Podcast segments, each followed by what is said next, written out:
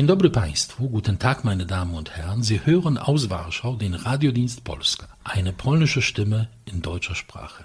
Zu den Themen der Woche einer Sendung, in der wir die wichtigsten Ereignisse der letzten Zeit in Polen diskutieren, begrüßt Sie am Mikrofon Janusz Stitzner. Mein und Ihr Gast in unserem Warschauer Studio ist heute Frau Alexandra Rybinska, eine national und international bekannte Journalistin und Kommentatorin. Guten Tag und herzlich willkommen bei uns. Guten Tag. Unsere heutigen Themen lauten wie folgt. Soll er, darf er, kann er das Hin und Her um die Verlängerung um weitere zweieinhalb Jahre der Amtszeit von Donald Tusk als Vorsitzenden des Europäischen Rates ist entschieden. Ganz Polen war in der letzten Zeit Schauplatz von Feierlichkeiten zu Ehren der Kämpfer des antikommunistischen Widerstandes nach 1945, der sogenannten verstoßenen Soldaten. Der 8. März, der Internationale Frauentag, war auch in diesem Jahr Anlass für die Manifa. Manifa kommt von Manifestation und soll in diesem Fall Manifestation der Feministinnen heißen. Anlass für uns, von Mann zu Frau, sich ein wenig über die Frauen in Polen zu unterhalten. Als letztes wollen wir aus unserer Warschauer Warte einen Blick auf den deutschen Wahlkampf werfen.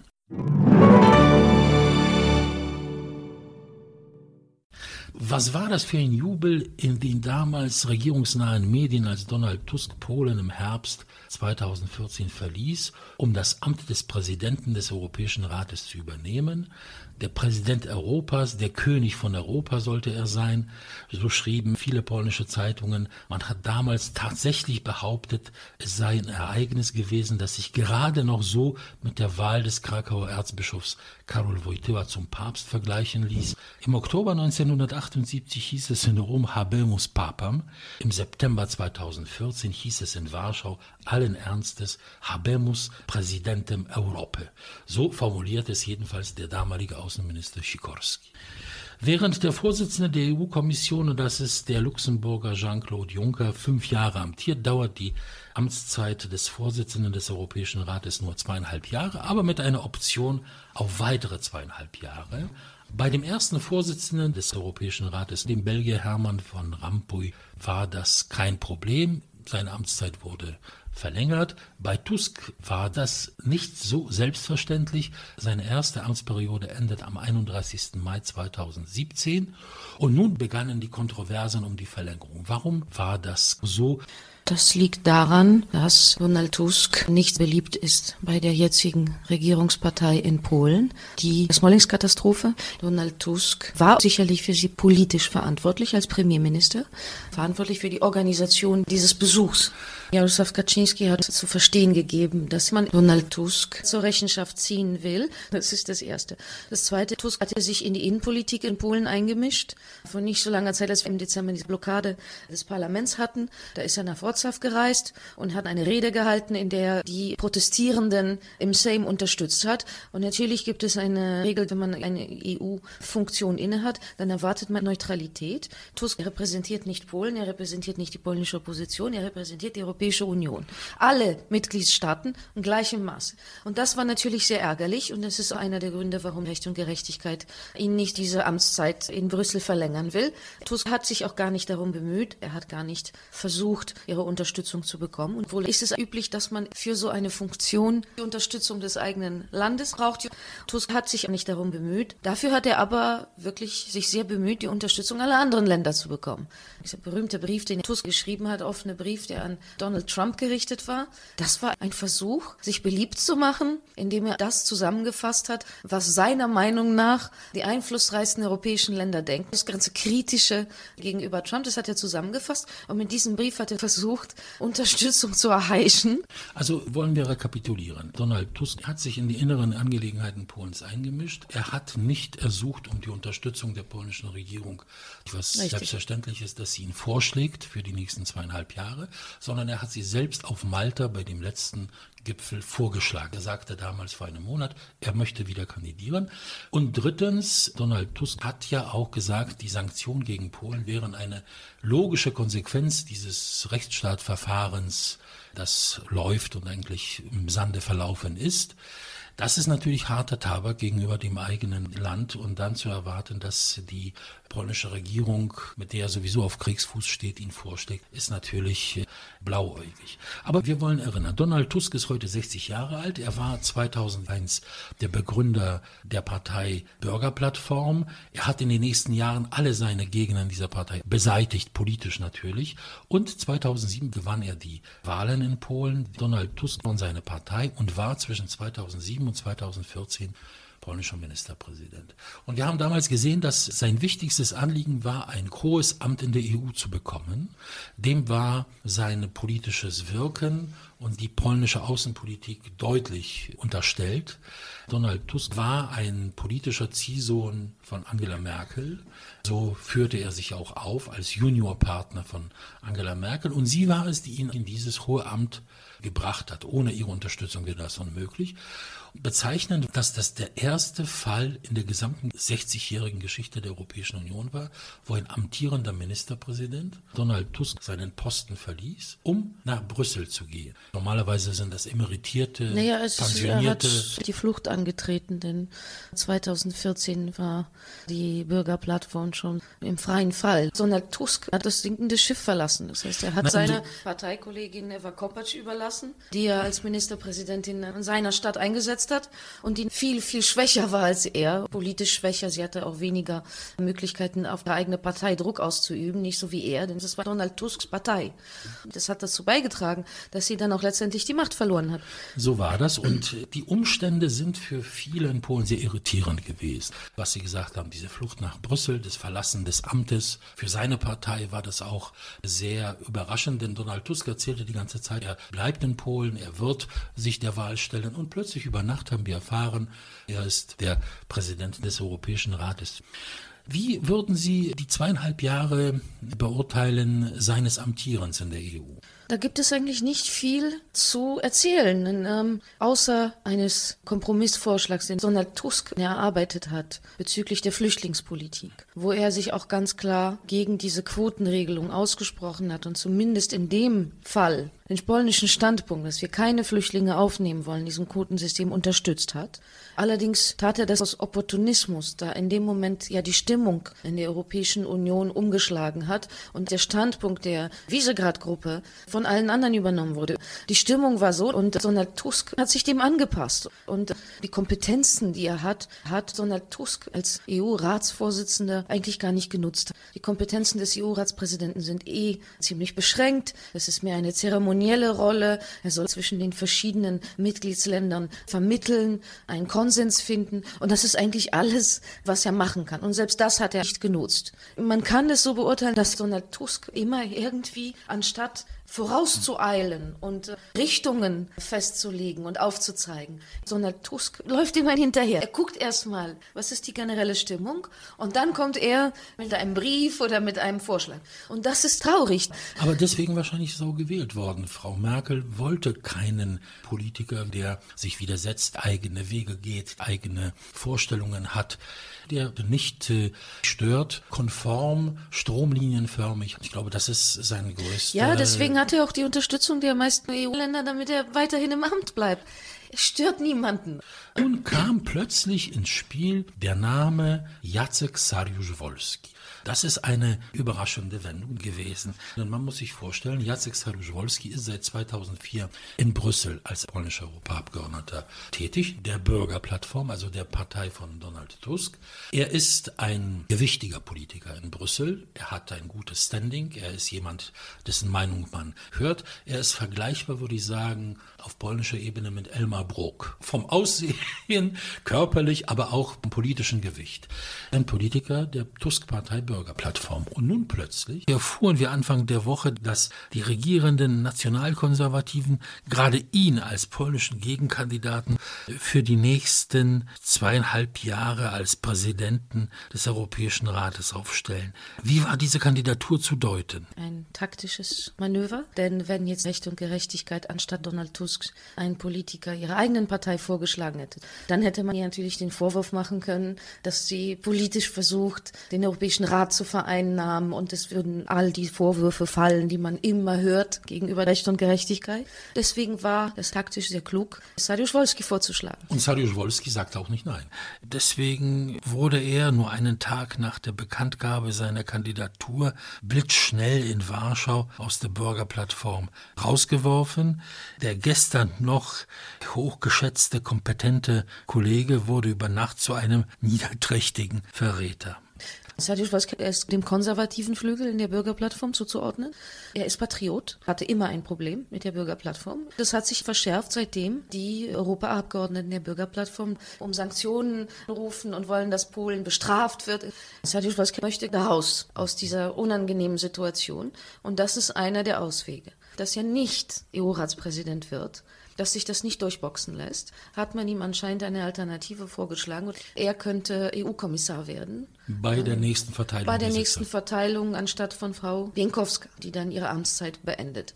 Das ist zwar nicht üblich, dass man sowas macht, aber Donald Tusk bleibt im Amt, trotz des Widerstands von Warschau. Es war eine durchaus sehr gekonnte Eröffnung dieser von Anfang an fast aussichtslosen politischen Schachpartie, dazu noch aus der tiefsten Defensive. Als Tusks Gegenkandidat trat in den Ring jemand aus seinem eigenen politischen Lager, dazu ein anerkannter EU-Fachmann und ein Pole. Dazu hat Kaczynski einen gewichtigen Politiker für sich vereinnahmt, der in Brüssel die polnischen Anliegen vertreten wird, sei es im Europaparlament, sei es als ja, Kommissar. Vor allem einen sehr kompetenten Politiker. Ich und glaube, es gibt wenige Politiker wie Sariusz Wolski, der wirklich so solche Kompetenzen besitzt. Er hat ja teilweise auch die Beitrittsverhandlungen Polens zur Ja, EU geführt. Am Ende bleibt Donald Tusk in seinem EU-Amt für die nächsten zweieinhalb Jahre. Als ein pflegeleichter, handzahmer und problemloser Politiker, wie ihn seinerzeit der Spiegel charakterisiert hat, war er der Wunschkandidat der Mehrheit. Die nationalkonservative Regierung in Warschau hat sehr hoch gepokert und sie hat diese Schlacht eindeutig verloren. Für die einen war das ein Zeugnis ihrer politischen Naivität, sich mit 27 anderen EU-Ländern anzulegen. Nicht einmal der Ungar Viktor Orban hat sich in diesem Fall auf die Seite Polens gestellt. Für die anderen ging es darum, deutlich Zeugnis abzulegen, dass man einen Politiker nicht unterstützen kann und will, von dem man überzeugt ist, dass er sich gegen das eigene Land stellt, es sogar mit Sanktionen belegen will. In diesem konkreten Fall Tusk bleibt also meiner Meinung nach, anders als bei Bertolt Brecht, vorerst offen. Die Antwort, was als erstes kommt, das Fressen, also Stillhalten um des lieben EU-Geldes willen oder die Moral. Jedenfalls, äh, Donald Tusk hat es nicht leicht. Aber ich glaube, auch Deutschland hat es nicht leicht. Denn in der letzten Zeit haben wir eine gewisse Annäherung gesehen. Polen, Deutschland. Ein solches Durchboxen von Donald Tusk wird diese Beziehungen, die sich ja jetzt verbessert haben, belasten. Den letzten Tagen war Polen Schauplatz landesweiter Feierlichkeiten zu Ehren der sogenannten verstoßenen Soldaten. Der Gedenktag zu ihren Ehren ist seit 2011 der 1. März. Am 1. März 1951 nämlich wurden die sieben wichtigsten Kommandeure und Politiker des antikommunistischen Widerstandes in Polen in den Kellern der polnischen Staatssicherheit in der Warschauer Rakowiecka Straße mit Kopfschuss hingerichtet.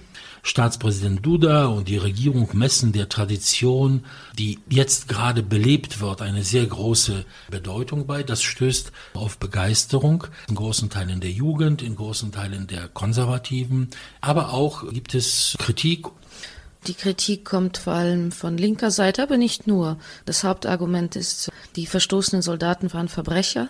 Das liegt sicherlich an der kommunistischen Propaganda, Ja, die dieses für- Bild geschaffen hat. Für sie waren das die Banditen. Die Banditen.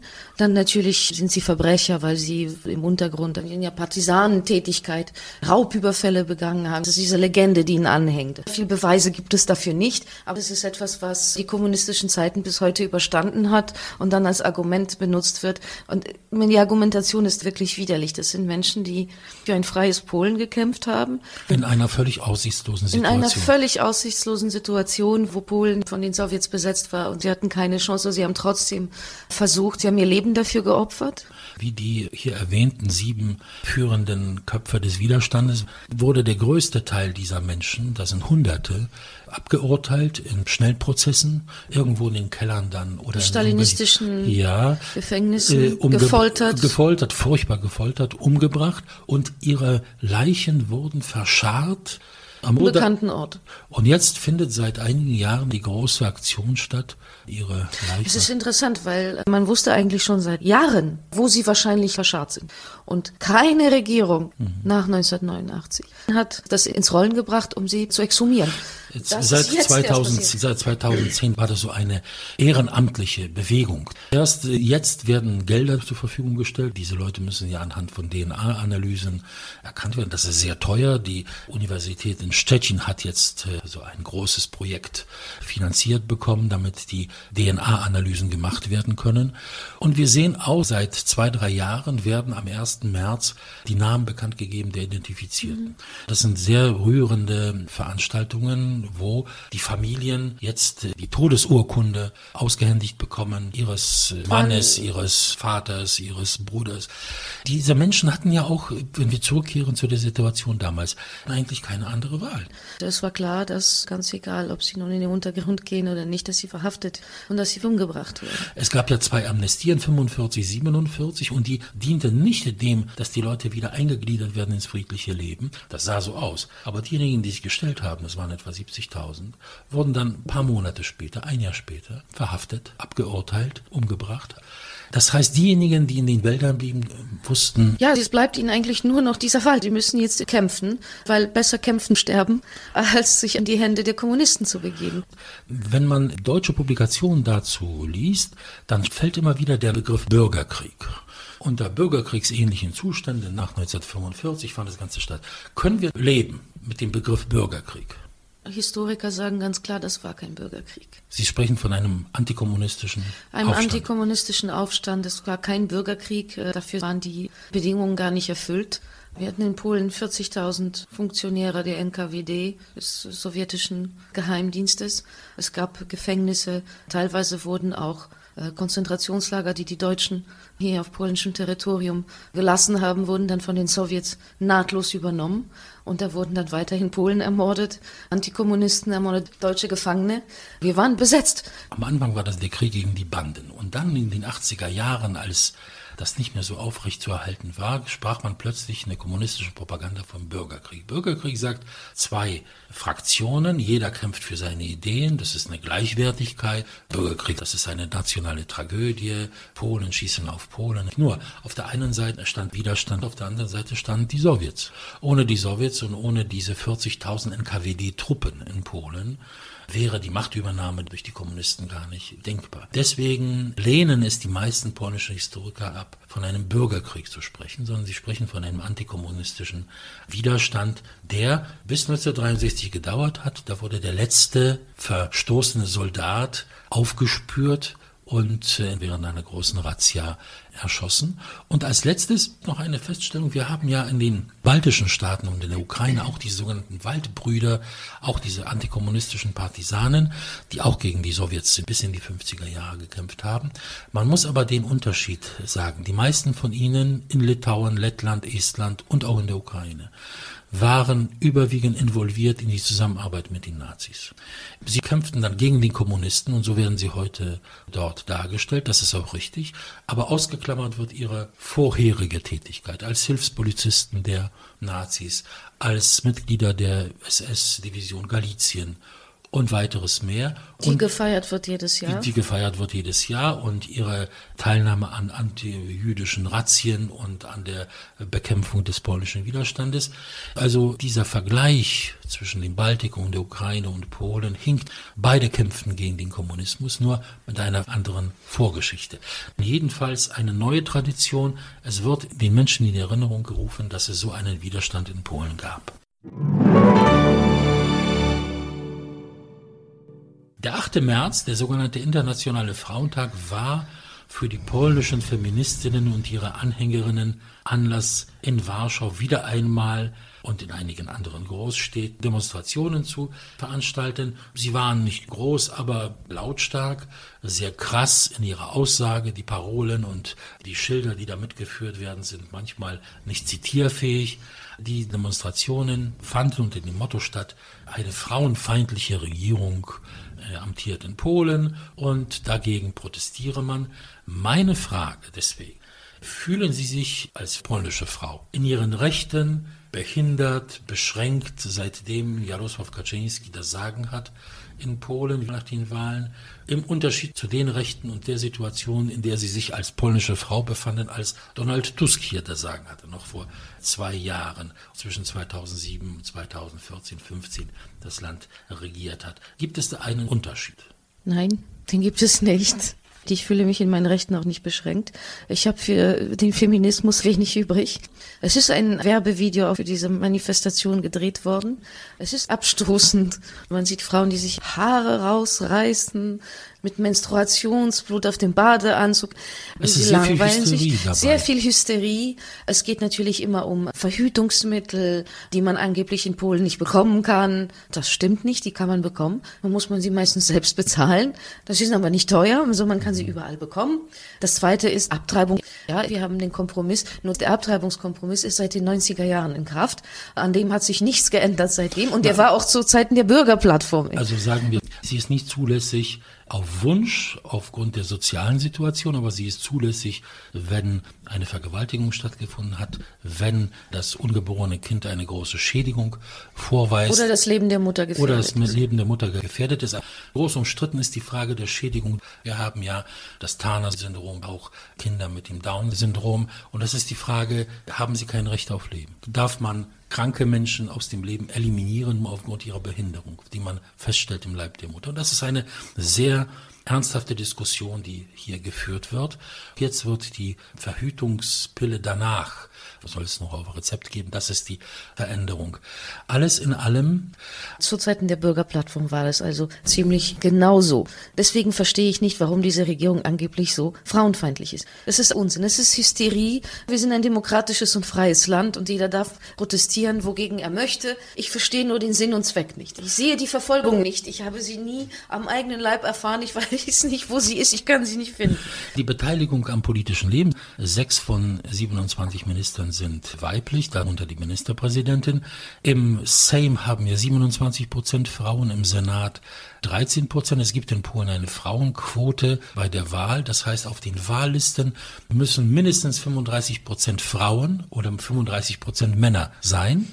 Und äh, auch eine wichtige Feststellung, wie sieht es um die Lohngerechtigkeit in Polen aus? Der Unterschied zwischen den Löhnen für Männer und für Frauen ist niedriger als in anderen europäischen Ländern. Er beträgt sieben Prozent. Weniger als nur in Neuseeland und in Slowenien. In Großbritannien ist es 17 Prozent. In Deutschland ist es 28 Prozent.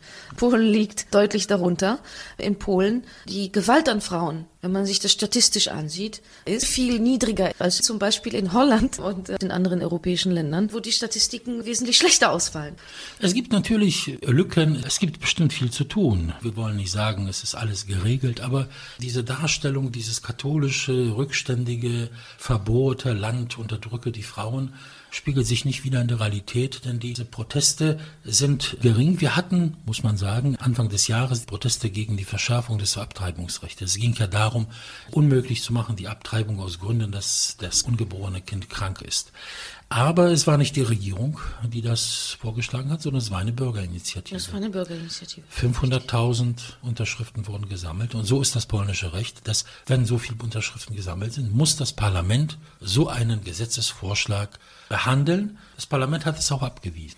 Das heißt, es gibt keine Veränderung der Situation im Vergleich zu dem, was es noch vor zwei, drei Jahren gab. Wir mischen uns nur ungern in die inneren Angelegenheiten Deutschlands ein, es sei denn, sie betreffen Polen.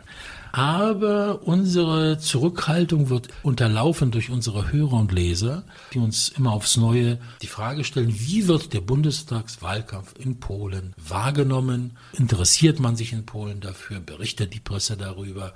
Und deswegen will ich diese Fragen, einige kamen in den letzten Tagen bei uns an, an Sie weitergeben. Die Medien berichten, aber man beschäftigt sich damit und natürlich mit der Frage, wer nun Kanzler wird und äh, besonders die wachsende Zustimmung in den Meinungsumfragen für Martin Schulz hat hier einige Beunruhigung hervorgerufen und dafür interessieren sich die polnischen Medien dann schon intensiv, wesentlich weniger für den ganzen Background, die politische Analyse, was da eigentlich passiert, aber die Umfrageergebnisse werden schon äh, sorgfältig verfolgt.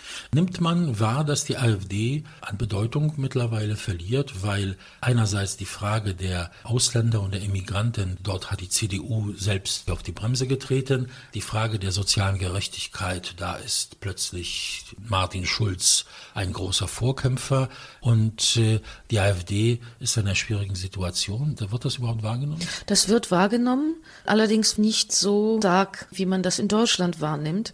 Denn äh, die Polen, wie jedes Land, sind vor allem mit sich selbst beschäftigt. Und bei uns ist ja politisch immer sehr viel los. Ja, das ist schon äh, wahrgenommen worden. Und ich glaube, wir werden hier noch viele Verschiebungen sehen. Die AfD wird sicherlich in den Bundestag einziehen. Sie hat auf ein zweistelliges Ergebnis gehofft und es kann ein einstelliges Ergebnis werden. Es gibt auch eine Möglichkeit einer rot-rot-grünen Regierung in Deutschland. Die SPD mit der Linken und mit den Grünen. Ist das eine Variante, die in Polen mit Sorge oder ja, mit, mit Sorge Hoffnung ja, betrachtet wird? Man hofft, dass es nicht zustande kommt. Und ja, man macht sich schon in Polen Sorgen, denn Russland ist eine Bedrohung für unsere Sicherheit. Und äh, eine rot-rot-grüne Regierung, das wäre eigentlich ein Halbtraum.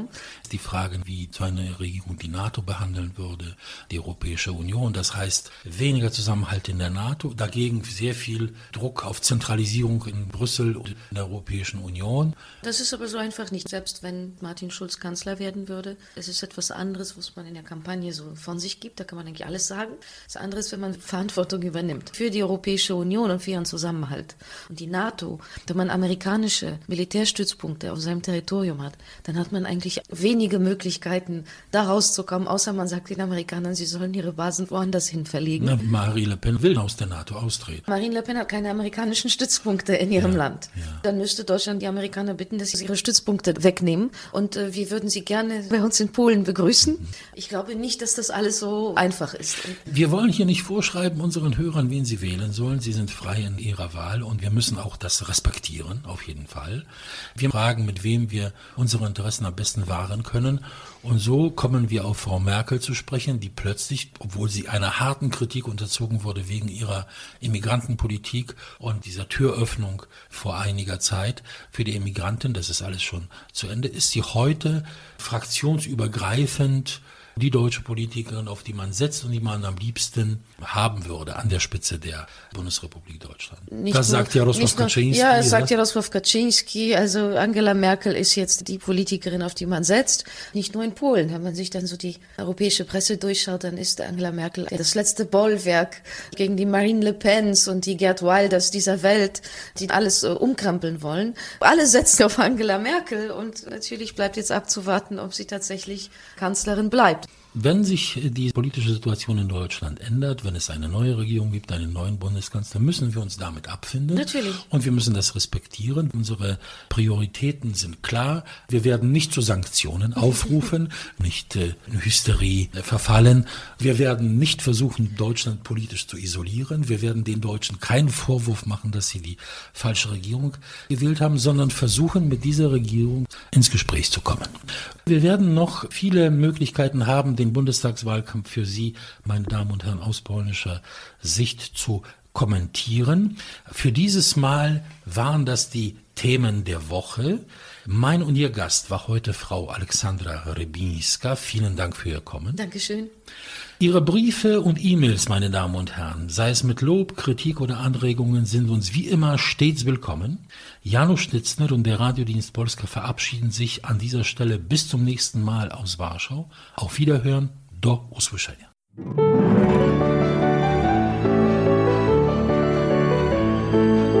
Radiodienst Polska aus Polen über Polen.